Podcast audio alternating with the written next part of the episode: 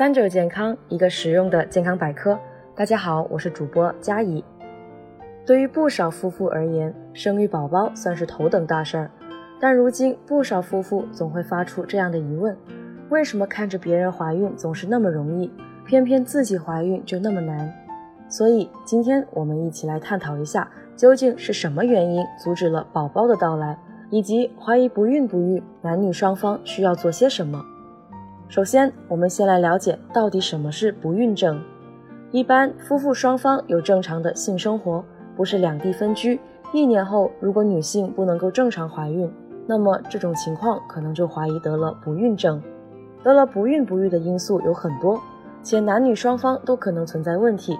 女性因素包括盆腔因素、子宫内膜异位症、子宫肌瘤、排卵障碍及多囊卵巢综合征、卵巢功能减退等。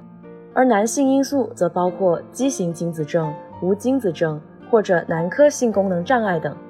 如果怀疑不孕不育，男女方应该及时进行不孕不育的检查，而且应遵守夫妻同检的原则以及先男后女的顺序。因为男性的检查简单、易行、无创伤，所以应在第一步进行。男性应该先进行常规身体检查，检查男性内外生殖器发育，确认发育和性功能正常后，再进行精液检查。如果精液检查也正常，就基本排除了男方的因素。而女性应该循序渐进地进行以下的检查。第一步，妇科检查。这个检查能够帮助我们排除生殖道是否出现畸形，譬如有些女性可能会出现双阴道、双子宫或者子宫发育不良，这些因素都可能影响女性正常怀孕。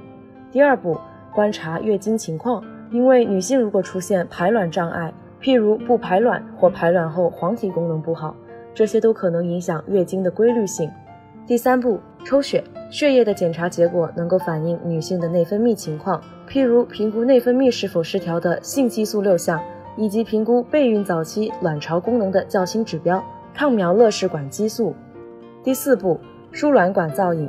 如果以上三步都已经做了，但仍然没有发现任何异常，这种情况下，女性可以进行输卵管造影的检查，了解是否由于双侧输卵管的堵塞而导致不孕。经过相关检查，如果证实是不孕不育，大家也不必灰心。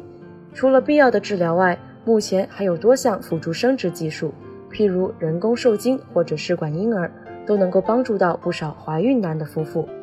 因此，如果怀疑不孕症，切记不要自己胡乱揣测，一定要到专业医院进行检查，找出具体原因。如果检查当中发现问题，及时跟医生进行沟通，寻求适合自己的治疗方法。